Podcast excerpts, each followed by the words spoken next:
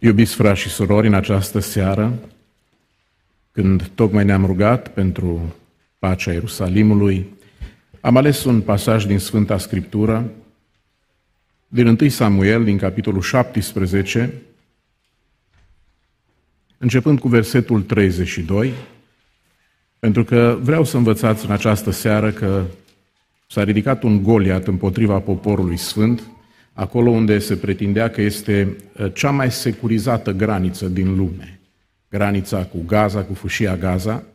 Uitați că un Goliat a putut să depășească lucrul acesta impus de poporul evreu, acolo unde se credea că cel mai puternic scut antirachetă din lume, uh, Iron uh, Dome, a fost depășit de miile de rachete care au fost trimise, îmi seama că un Goliat s-a ridicat. Dar vreau să învățăm în această seară că noi împreună cu Dumnezeu avem întotdeauna o luptă decisivă.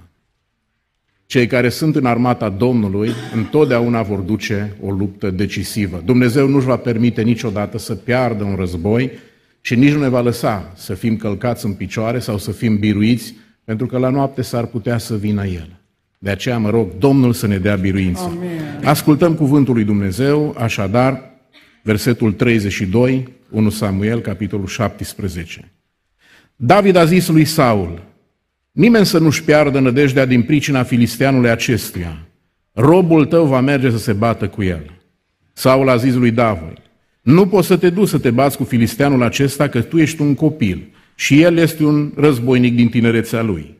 David a zis lui Saul, Robul tău păștea oile tatălui său și când un leu sau un urs venea să ia o oaie din turmă, alergam după el, îl loveam și smulgeam oaia din gură. Dacă se ridica împotriva mea, îl apucam de falcă, loveam și îl omoram. Așa a doborât robul tău leul și ulsur și cu filisteanul acesta, cu acest neteat împrejur. Va fi ca și cu unul din ei, căci au cărât oștirea Dumnezeului celui viu.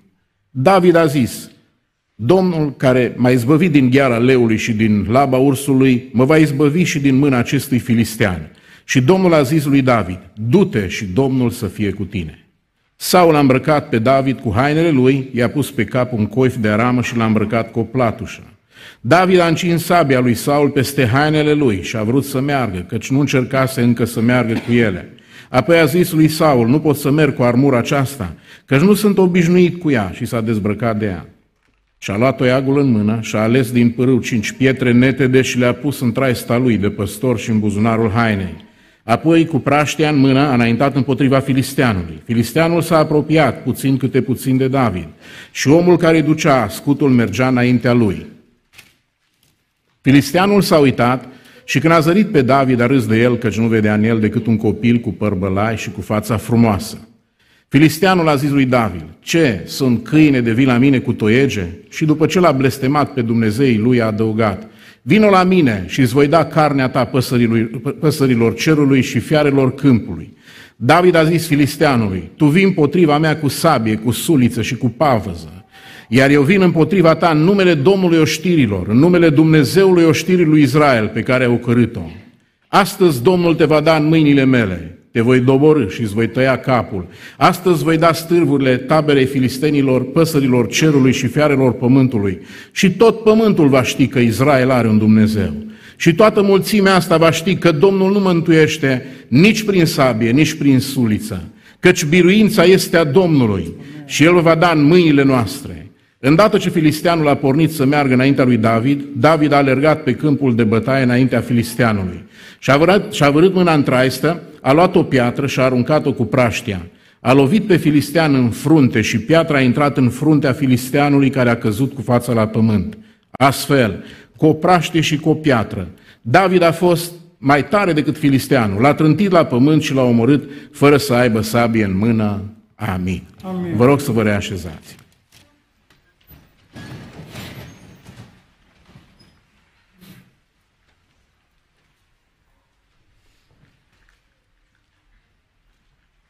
Uneori semnale de, semnale de alarmă pe care le trage Dumnezeu printre noi, printre națiuni, sunt momente care ar trebui să ne facă să aprofundăm niște gânduri deosebite de mulțumire la adresa lui Dumnezeu. Faptul că suntem în biserică în această seară e un har din partea lui Dumnezeu. Nu numai în Israel, în multe locuri bisericile nu se pot strânge pentru a se închina înaintea lui Dumnezeu. Dar noi suntem aici. Și aș vrea să vă spun că suntem în cel mai sigur loc. Cineva a făcut o statistică, nu știu exact numele persoanei care a făcut statistica aceasta, dar omul acesta spunea că și dacă stai acasă nu ești atât de în siguranță, pentru că 17% din accidentele care au loc sunt, au loc acasă. Într-o joi am predicat la biserică, la Sântana, și am spus că un copil se uita lângă un păstor care își repara gardul și nedumerit păstorul l-a întrebat după câteva zile, văzându-l pe copil, că stă tot acolo și a zis, de ce stai mai băiete aici? Și a zis, pentru că vreau să văd ce zice un păstor când își dă cu degetul în ciocan. Ziua cealaltă am dat testul. Vreau să vă spun că dacă asta să vă gândiți, foarte multe accidente le-ați avut acasă. Omul acesta spune că 17% din accidentele pe care le au oamenii au loc acasă. Apoi, între în rândul pietonilor, 14% dintre accidente au loc. Apoi uh, sunt oamenii, vedeți dumneavoastră așa, uh, cumva învățați, sfătuiți să nu călătorească așa de mult, nici pe calea aerului, nici pe calea apei, nici pe calea ferată, pentru că nu există așa mare siguranță și spun ei că 6% din accidente au loc pe căile acestea uh, de deplasare. Acum ne punem noi întrebarea, oare atunci ce să facem? Unde am fi siguri? Dacă acasă nu suntem siguri, dacă pe drum nu suntem uh, siguri, unde am avea siguranță? Poate într-o celulă, undeva închiși. Nici acolo, dragii mei. Tot omul acesta a spus că 0,001% dintre accidente sau dintre decese, mai exact, au loc la biserică. Vă spune ceva treaba asta? 0,001% dintre decese au loc la biserică. Vreau să vă întreb, de când sunteți aici, câte decese ați înregistrat dumneavoastră, ați văzut aici la biserică? Vedeți, noi cei care suntem în seara asta la biserică suntem mai în siguranță ca ceilalți care sunt acasă sau în altă parte. De aceea zic, Domnul să vă binecuvânteze. Așadar, dragilor, învățăm în această seară că împreună cu Dumnezeu orice luptă este decisivă. Noi suntem într-un război lung, cel mai lung război, dacă vreți, de durată permanentă. Niciodată războiul ăsta nu s-a încheiat, dar luptele lui Dumnezeu împotriva lui Goliat, a diavolului, vreau să vă spun că vor fi permanente. Va fi întotdeauna lupte decisive.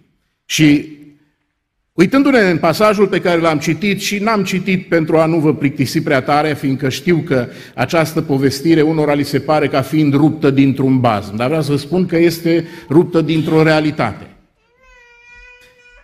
Și vedem, dragilor, în pasajul acesta că la un moment dat o ființă cu, mărimea, cu o mărime înspăimântătoare cu o imagine parcă ruptă din ea, se apropie uh, pe linia de război în fața oștirii lui Israel și începe uh, să facă amenințări. De fapt, pare a fi un om blindaj, că tot auzim în contextul în care ne aflăm noi de blindaje. Cu cât blindajul e mai gros, cu atât costul unei mașinării de luptă este și mai scumpă. Și ne zice cuvântul lui Dumnezeu că omul acesta avea zeci de kilograme de metale asupra lui. 5.000 de sicli. Dacă vreți, cei care studiază Scriptura, erudiții spun că n-ar trebui să ne gândim așa de mult la kilogramele care sunt pe el, cât ar trebui să ne gândim la costul, pentru că noi avem aici 5.000 de sicli, dar în evrește 5.000 de shekel, care înseamnă foarte mult pentru acea vreme. Este, dacă vreți, echivalentul unei amfibii blindate din vremea noastră. Cam așa era văzut omul ăsta, așa ceva nu exista. Avea zale de, așa ca de solzi mari, până poate dincolo de genunchi, mai jos de genunchi, la fel și pe spate, o zgardă puternică la gât, un coif pe cap. Unii spun că ar fi încălțat în niște, în niște încălțări cu totul din aramă, apoi avea și niște turegi lungi. Omul acesta cu adevărat n-avea cum. De fapt, unii spun că nici nu avea nevoie de scutul acela care era dus înaintea lui. Ăla era doar așa dacă dorea să stea, să șadă undeva. Dar nu ajuta la nimic, pentru că n-avea nevoie de scut. Și nu suntem în seara asta să vorbim despre kilogramele acestui om, nici despre înălțimea lui. Unii spun că ar fi avut aproximativ 3 metri sau chiar mai mult, că ar fi avut două, între 2 și 300 de kilograme. Nu despre kilogramele acestui om, sau despre puterea lui vreau să vorbesc în această seară, ci despre faptul că atunci când suntem în bătălii împreună cu cel care ne este comandant, orice bătălie este decisivă. Dumnezeu nu-și poate permite să piardă. Vreau să vă spun, dragilor, că apare o, o întrebare care închilozează ambele tabere, și de o parte și de cealaltă. Cred că acolo erau zeci de mii de soldați. Și de unde știu treaba asta? Atunci când David s-a întors de la biruința asta așa de mare, ne zice cuvântul lui Dumnezeu că femeile au zis că Saul a învins miile și David zecile de mii. Așa că, dragii mei, cred că într-o parte era de fapt o arenă, iar valea de acolo era, dacă vreți, un ring, era, dacă vreți, un loc de luptă, unde oamenii priveau așa ca într-o arenă tot ce se întâmplă. Zeci de mii de o parte, zeci de mii de partea cealaltă. Toți închilozați din cauza unei întrebări pe care și-o puneau. Bănuiți care este întrebarea aceasta? De ce tace Dumnezeu? De ce tace Dumnezeu? Evreii probabil își puneau întrebarea pe care ne-o punem și noi când trecem prin încercare. De ce îngăduie Dumnezeu? Este ceva pentru unii dintre noi de noaptea minții. Cum adică noi suntem copiii lui Dumnezeu și să ajungem la un moment dat să suferim atât de mult și să trecem prin situații atât de grele? Cineva mi-a zis că nu poate să conceapă cum cineva s-a pocăit și acum, dacă s-a pocăit, rămâne tot bolnav de cancer. Și cum să plece acum la Dumnezeu? Nu se poate, că Dumnezeu nu condamnă. Și am zis, dar la ce condamnă Dumnezeu persoana aceasta? La veșnicie. Și un om care este bolnav, nici pe departe nu-i condamnat la ceva. El e mult mai aproape de împărăția lui Dumnezeu. I-ați auzit pe oameni cum spun ei, cu moarte mi-s dator, mă. Nu mă interesează nici de aia, nici de altce, cu moarte mi dator. Cum să fii omule care nu trăiești cu Dumnezeu doar cu o moarte dator? Tu ești dator lui Dumnezeu cu două morți. Numai cei care sunt aici și sunt copiii lui Dumnezeu sunt datori cu o singură moarte. Moartea asta care este un fel de boală până la urma urmei, dar pentru noi începe veșnicia și nu vom avea parte de moartea a doua. De ce îngăduie Dumnezeu? De ce întârzie Dumnezeu? Sunt 40 de zile. Stăm aici de 40 de zile, nu putea Dumnezeu până acum. Asta înseamnă consum mult. Vedeți cum l-a trimis uh, Isai pe fiul său David să ducă vești de la fratele său, dar totodată trebuia să ducă și cota de alimente pe care fiecare familie care avea pe cineva la oaste trebuia să o ducă acolo. Oamenii de rând susțineau armata care era în război de 40 de zile de 40 de zile și nu era ușor. De ce întârzie Dumnezeu? De ce atâta consum? De ce îi trebuie lui Dumnezeu atâta vreme? De ce să mă rog atâția ani? De ce să postesc atâția ani? De ce să vizitez atâți proroși? De ce să merg la atâtea cercuri de rugăciune? Când El e Dumnezeu și cu o singură vorbă ar putea să rezolve totul. De ce? Ni se pare că Dumnezeu întârzie. Și apoi, de ce n-a preconizat Dumnezeu treaba asta? Să nu fie nicio înștiințare. Dragii mei, Dumnezeu are un plan și când vedeți că întârzie, să știți că Dumnezeu o face pentru că atunci când va cădea Goliat, să știe toată lumea. Când gigantul ăsta de 3-4 metri cade la pământ, se zguduie pământul și toată lumea va ști că noi avem un Dumnezeu în cer, binecuvântat să-i fie numele. Pe de altă parte, filistenii nu se pot bucura încă de o victorie. Niciodată nu i-a văzut atât de slab pe evrei. Băi, să stea pe dealul, pe muntele lor, să nu îndrăznească niciunul, nu mai cântă nimeni cântări de laudă. Nu mai se roagă nimeni, nu mai auzim nicio harfă, nu mai avem acum instrumente să le auzim, cum, cum ies din ele sunete de laudă la adresa lui Dumnezeu. Așa slab nu i-am văzut niciodată. Dar totuși, dragilor, nu se pot bucura de victorie încă. Știți de ce? Chiar dacă scot un monstru în fața evreilor, Chiar dacă nimeni din toată gloata aia mare n-avea curaj să vină să se bată cu gigantul acesta din Valea Terebinților, totuși, dragii mei, filistenii știau un lucru și îl știau bine, că s-ar putea ca Dumnezeu să fie în mijlocul poporului Israel și că dacă e Dumnezeu acolo, ei iau pe cineva care este mai mare decât toți uriașii pe care i-au avut filistenii de-a lungul timpului. El e Dumnezeu care e prezent împreună cu noi. Nu văd oamenii când se uită la noi pocăiții decât niște oameni care suferă și ei de cancer. Niște oameni care la un moment dat ajung părinți și pot avea 12 copii și le atât de greu și au impresia că nu-i putem educa. Și se uită la niște oameni care cred că se descurcă greu, care nu mănâncă din când, doar din când în când pâine, care nu au niciodată bani de medicamente, dar nu e așa. Pentru că Dumnezeu este în mijlocul nostru și ceea ce este în noi este mai tare decât în lumea aceasta. Și e suficient Dumnezeu pentru fiecare problemă pe care o avem noi. E suficient Dumnezeu pentru fiecare durere. Lângă patul nostru când suferim stă Dumnezeu. În spital când e singur și când nici ai tăi nu sunt lăsați să te viziteze, Dumnezeu te veghează în permanență. Când stai pe genunchi și plângi și tristețea așa de mare, de aceea spun mereu și mereu tinerilor din biserică, dați-le voie părinților voștri să trăiască, să simtă, dragilor, că au rost pentru, pentru a trăi în lumea aceasta. Pentru că în momentul în care voi vă depărtați de Dumnezeu, părinții simt că parcă nu mai au niciun rost pe lumea asta, nici un moment de bucurie pe pământul ăsta. Nimic nu le aduce satisfacție. Întreb de ce nu preconizează Dumnezeu.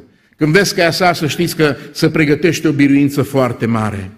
Ei, filistenii, nu pot să declare o victorie, dar își pun și ei întrebarea, de ce nu spune nimic Dumnezeu? Că ne-ar place și nouă să știm, este împreună cu ei. Îi e el goliat cât îi. Dar dacă intervine Dumnezeu, din nou vom fi bătuți. De ce nu se arată? De ce ne ține 40 de zile până când am ajuns cu nervi întinși? La maximum. De ce nu se arată Dumnezeu? Dragilor, știți care este varianta pe care o aleg filistenii? Spectacolul. Încep să facă un spectacol cu Goliat și apoi folosesc șantajul. Și zic așa, de cumva Dumnezeu e împreună cu ei, noi vom fi înfrânți. Dar hai să câștigăm războiul ăsta scoțându-l în față pe Goliat, să se plimbe aici încolo, să-l provoace pe Dumnezeu cu blesteme, vom vedea. Îi nu îi acolo. Și vom chema un om de la ei și dacă vom reuși ca prin omul nostru să înfrângem omul lor, atunci vom câștiga fără luptă. Că nu e așa de ușor să te ridici împotriva copiilor lui Dumnezeu. Nu e ușor deloc. Dragilor, vreau să vă spun că Astăzi, uitându-ne la biruința asta pe care întotdeauna, dar întotdeauna o câștigă Dumnezeu, învățăm cinci lucruri. În primul rând învățăm că pentru a fi biruitor trebuie să ai ungere de sus. Țineți minte treaba asta. Pentru a fi biruitor în ceva trebuie să ai ungere de sus. Sau să ai chemare. Nimeni de acolo n-a îndrăznit să vină să lupte cu Goliat. Saul ar fi trebuit să fie primul care face pasul în față și spune, eu voi lupta. Pentru că așa sunt oamenii lui Dumnezeu. Când dau de greu, sunt primii care fac pasul. Sunt primii care suferă. Nu stau pe gânduri. Dar Saul nu face treaba asta. Și dumneavoastră știți de ce, nu? Știți de ce nu face pasul Saul? Care era mult mai mare decât Saul. Care era mult mai pregătit în războaie care avea și experiență cu Dumnezeu. Că nu-i treabă simplă ca Dumnezeu să te scoată dita mai omul din mijlocul vaselor, să știe Dumnezeu în care veselă, în care încăpere, în ce loc stai tu ascuns. Dar n-a putut să iasă în față pentru că n-avea ungerea. Își pierduse ungerea. Știți de neascultarea lui. Dar Dumnezeu pregătise un om care acum avea ungerea, chiar dacă el era, după textul original, un puști. Nu cred că David a avut cel mult 20 de ani, cel mult 20 de ani. Împăratul Saul numește un copil. În textul original, cuvântul se mai traduce și printr-un puști. A venit un puști la un moment dat acolo. Și omul acesta îndrăznește să facă ceva ce nu fac alții. De ce? Pentru că avea ungere. Deja unsese Samuel cu un delem la porunca lui Dumnezeu. Ca să ai biruință, numărul unu, să ții minte întotdeauna, trebuie să ai ungere. E grea viața de predicator, credeți-mă, cred că e mai grea decât a unui medic. Că știi că medicii după aceea, după ce gat școală, după ce gat uh, ani de școală, trebuie să învețe tot timpul, tot timpul trebuie să învețe. Dar să fii predicator și să nu ai ungerea din partea lui Dumnezeu e un chin imens. Păi nu mai știi ce carte să mai citești ca să poți să spui duminică ceva. Și apoi îi spui problema, nu sunt pe aici și alții care mai citesc cărți. Că dacă o spun pe aia pe care am citit-o, Că nu izbutești să fii tot timpul pe site-uri, să urmărești predici, să cauți schițe de predici și tot felul de lucruri acestea, din acestea, pentru că tu nu ai chemare, nu ai ungere.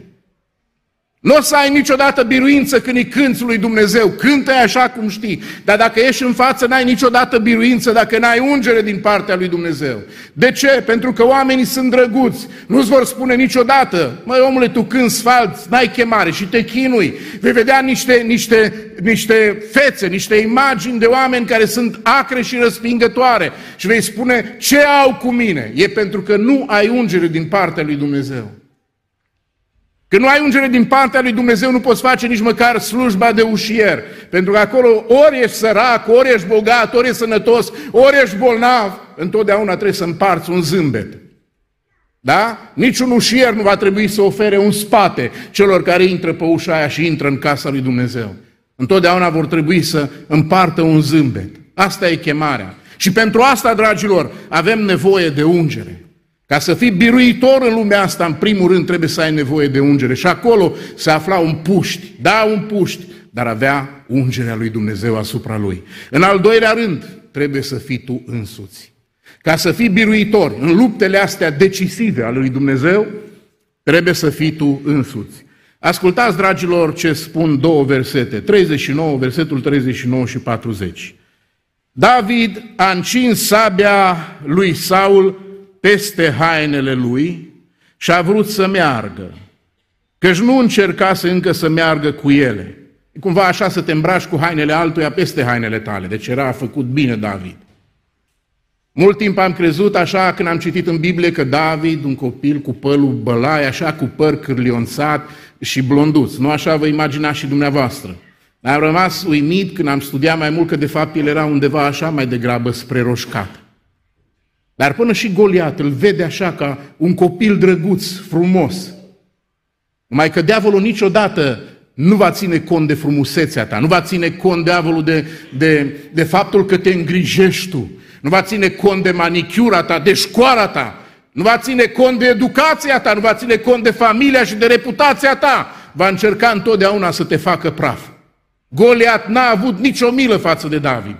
O să zic că am să dau carnea ta păsărilor cerului. Asta roșcovan așa a ta, carnea asta a ta, o să o dau păsărilor cerului. Am să te distrug, pentru că asta este furia diavolului pentru noi. Distrugerea mea. Nu vrea doar să ne ispitească, el nu vrea doar să-ți rupă costumul sau cămașa de nuntă când treci până o gadă să agați o sârmă de tine și ești, mă, uite, ispita. Nu, el vrea să te distrugă.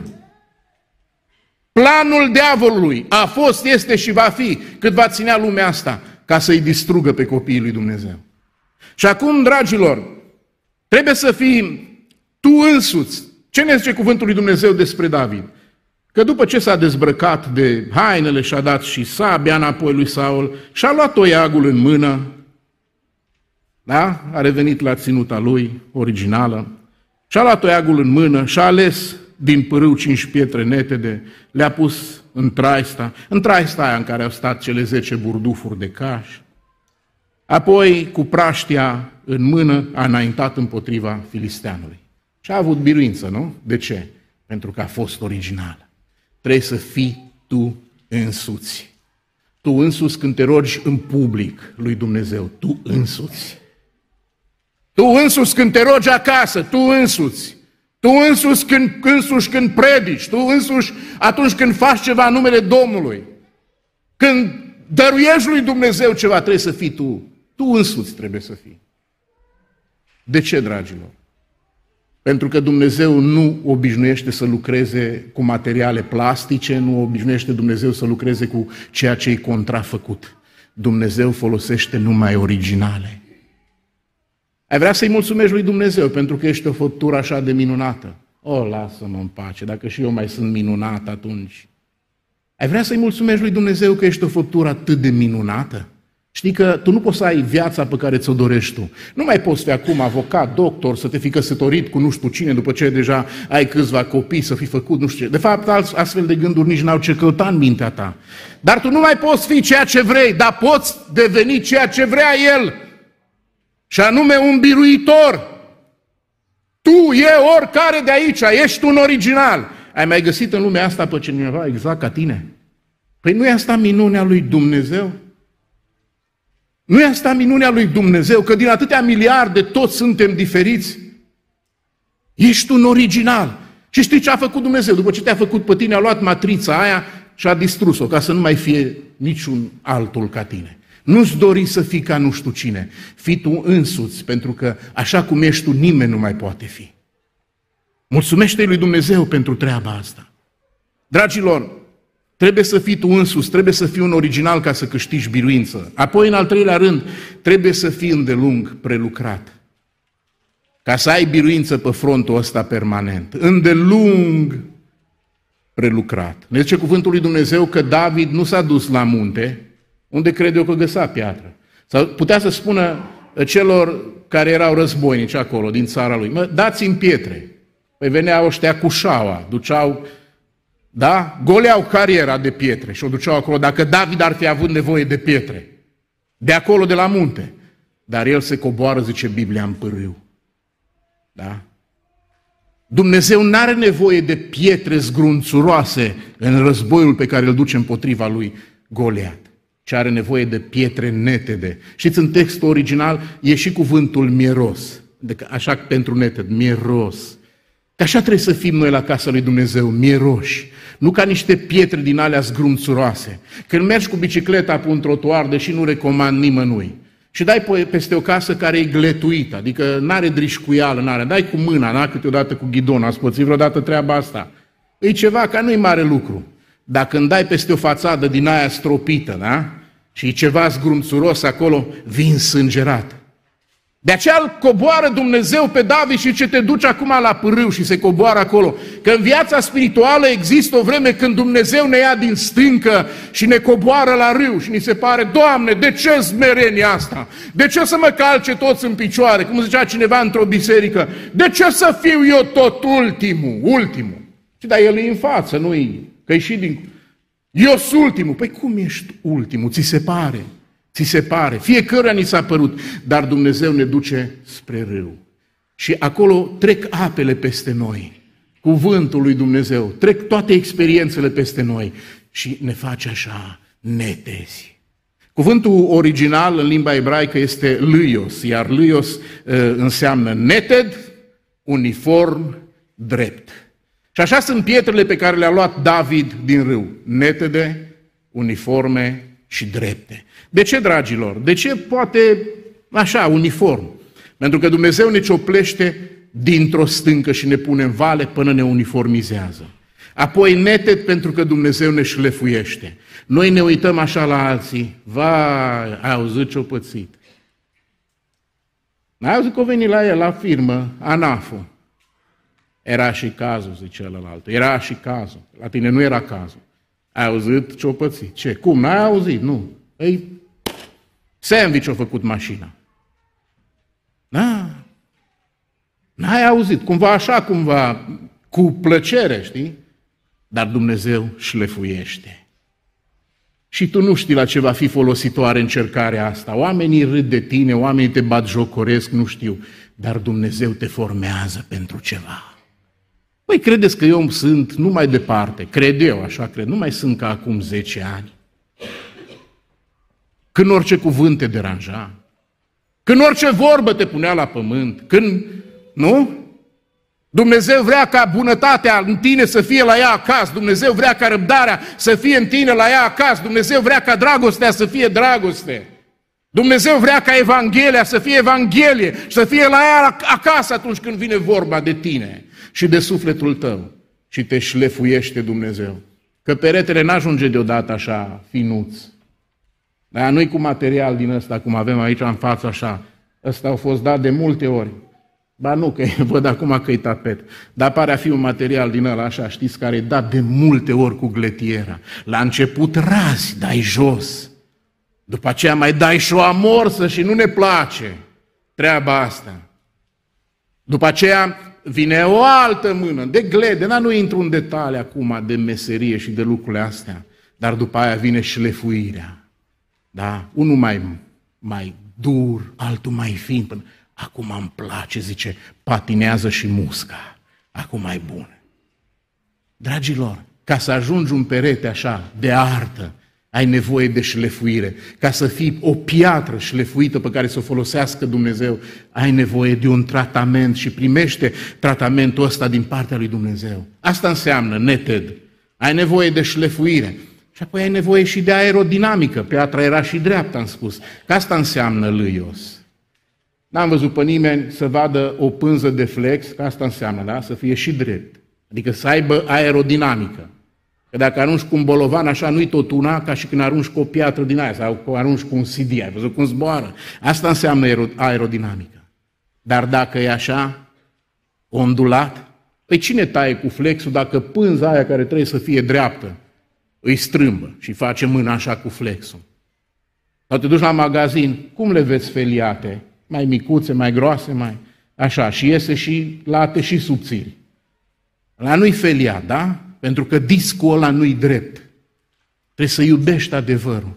Adevărul trebuie să fie la tine acasă. Dacă vrei să ai biruință în luptele astea cu Dumnezeu, care totdeauna sunt decisive, atunci trebuie să fii și drept. Și mă rog ca Dumnezeu să ne ajute să iubim dreptatea, să o iubim din toată inima, să iubim adevărul. Și apoi, dragilor, aș vrea să vă spun că, în al patrulea rând, dacă vrei să câștigi biruința asta, nu trebuie să te bazezi pe forța ta. Niciodată. Nu trebuie să te bazezi. Adică fiecare dintre noi ne știm. Zice, bă, eu știu ce pot. Nimeni nu pleacă în străinătate pentru că nu știe ce poate. Pentru că se bazează pe el că încă e sănătos, încă e tânăr, da? Știe meserie, multe lucruri. Niciodată să nu te bazezi pe forța ta. Deja venea împreună cu o experiență David acolo. Și ne ce cuvântul lui Dumnezeu că el a spus, dar nu s-a lăudat. A spus, rupeam falca ursului, mă luptam cu leu, alergam, am pus o întrebare, mă, dar chiar așa tare fugi? Măi, puștule, chiar așa tare fugi? Dragilor, David nu s-a bazat pe propria lui forță. Că nu e ce cuvântul lui Dumnezeu covenit așa, era David, dar ăsta era mult mai atletic, cu mușchi, cu...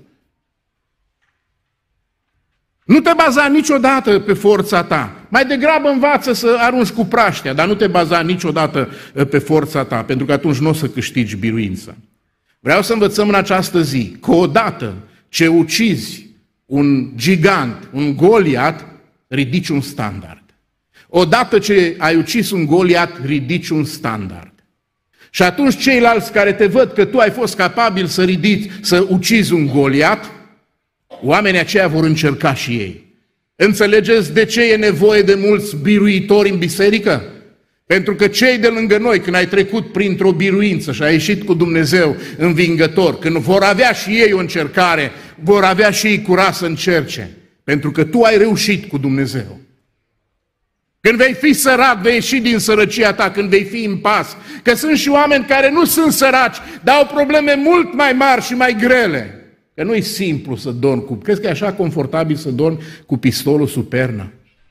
Mi se pare cel mai cutremurător somn. Să dormi, eu n-aș putea să dorm, vă spun sincer, cu pistolul sub pernă. Asta înseamnă să ai.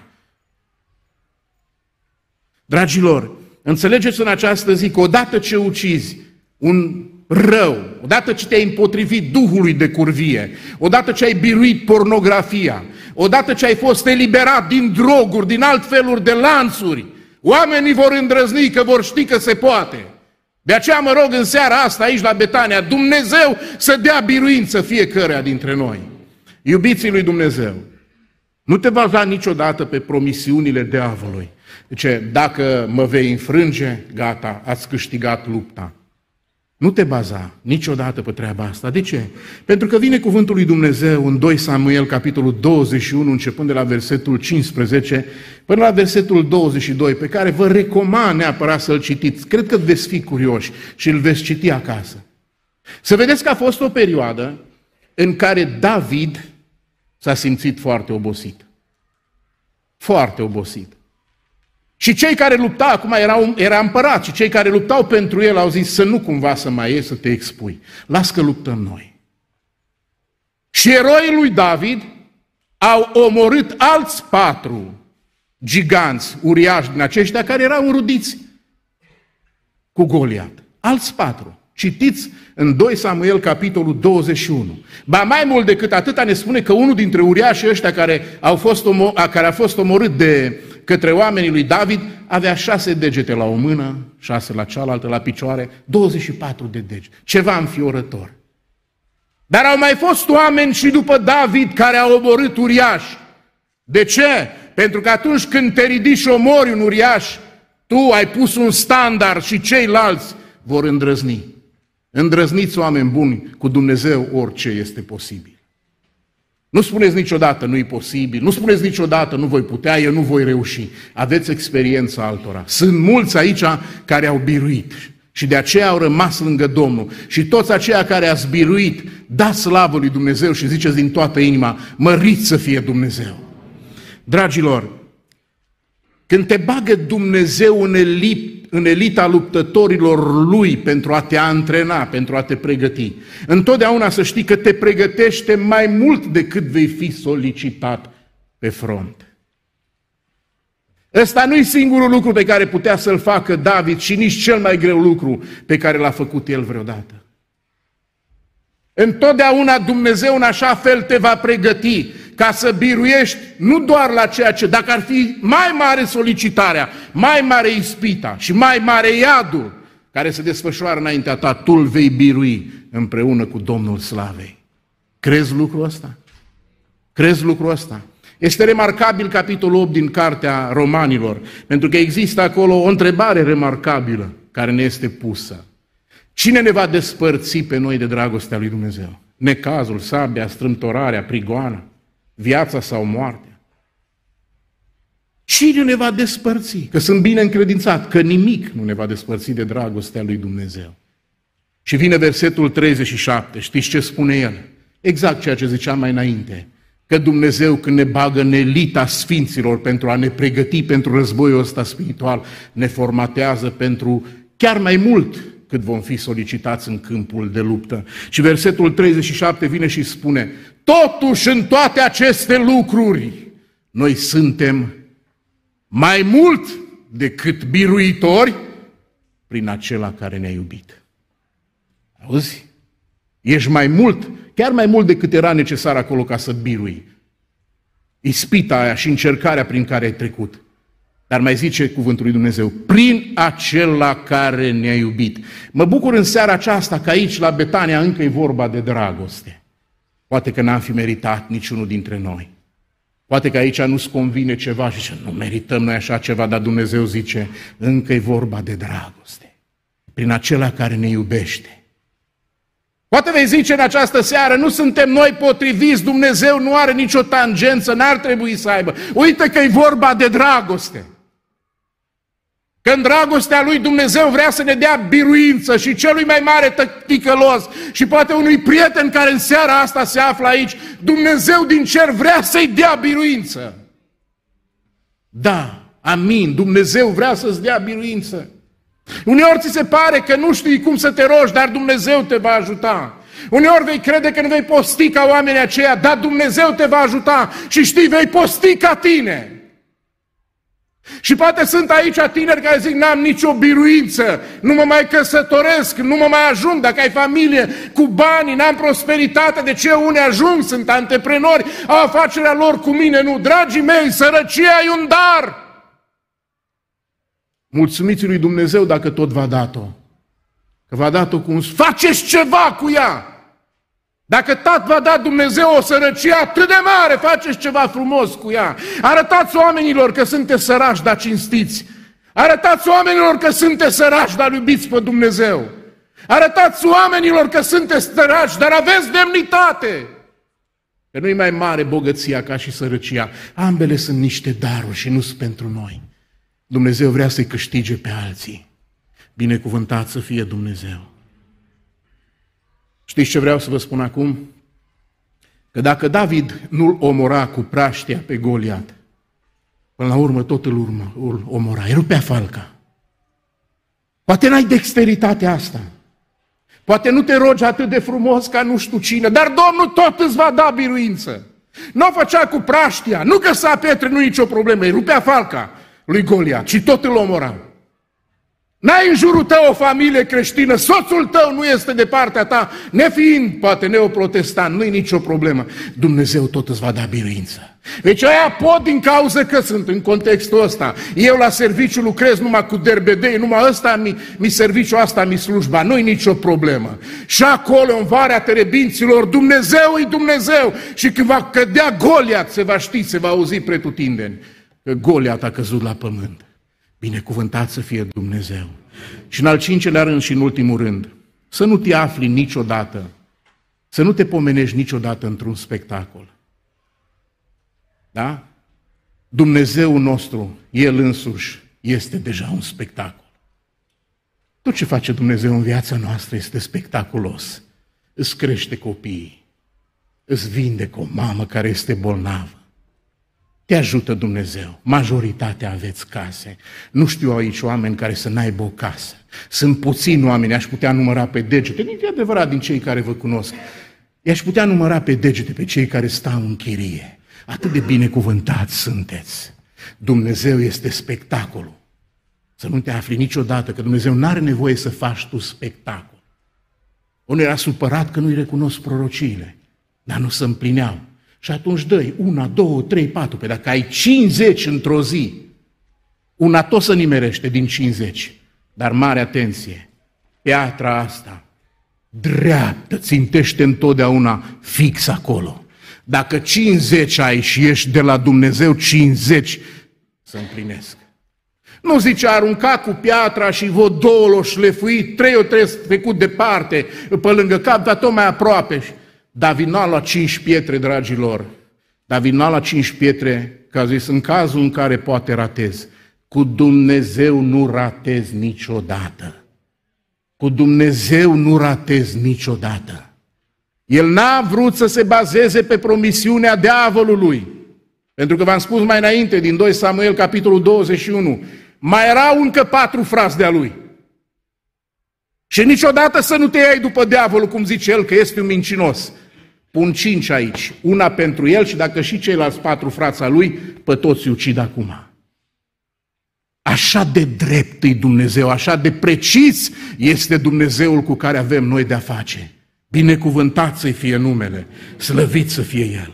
Filistenii au vrut un spectacol și au avut spectacol, pentru că în Valea Terebinților, un puști, un adolescent s-a ridicat împotriva unui războinic din tinereța lui, că nu a fost un clămpău de la de trei metri, a văzut pe unii că abia merg. Ești și o boală din asta care te crește, și, dar nu ești bun de mare lucru. Ești mai mult bolnav decât sănătos.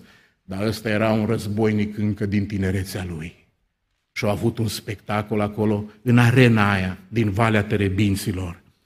Blindajul a căzut și ce vă spun acum în încheiere, Vreau să vă spun că Goliat a avut parte de o moarte teribilă și deosebit de umilitoare. Înainte să mori, să simți în nările tale miros de caș și apoi să mori. E umilitor. Când s-a împlântat, textul original spune că s-a necat în creștetul lui acea piatră netedă. Da? De la piatră era, da? Miros de caș. Asta ți aduce aminte de cuvintele copilului care le-a spus el înainte de luptă. Știți ce a zis el? Va ști tot Israelul și voi, filistenilor, că Dumnezeu câștigă biruința nu cu suliță, nu cu sabie, pentru că El este marele păstor al loilor. Umilitor a murit. De atunci, dragilor, vreau să vă spun că Goliat pentru creștini nu este altceva decât un alt nume, un alt cuvânt spus în dreptul celor care sunt învinși. Un alt nume despre monștri care încerc să lovească în viața noastră de credință și o sfârșesc cu capul tăiat.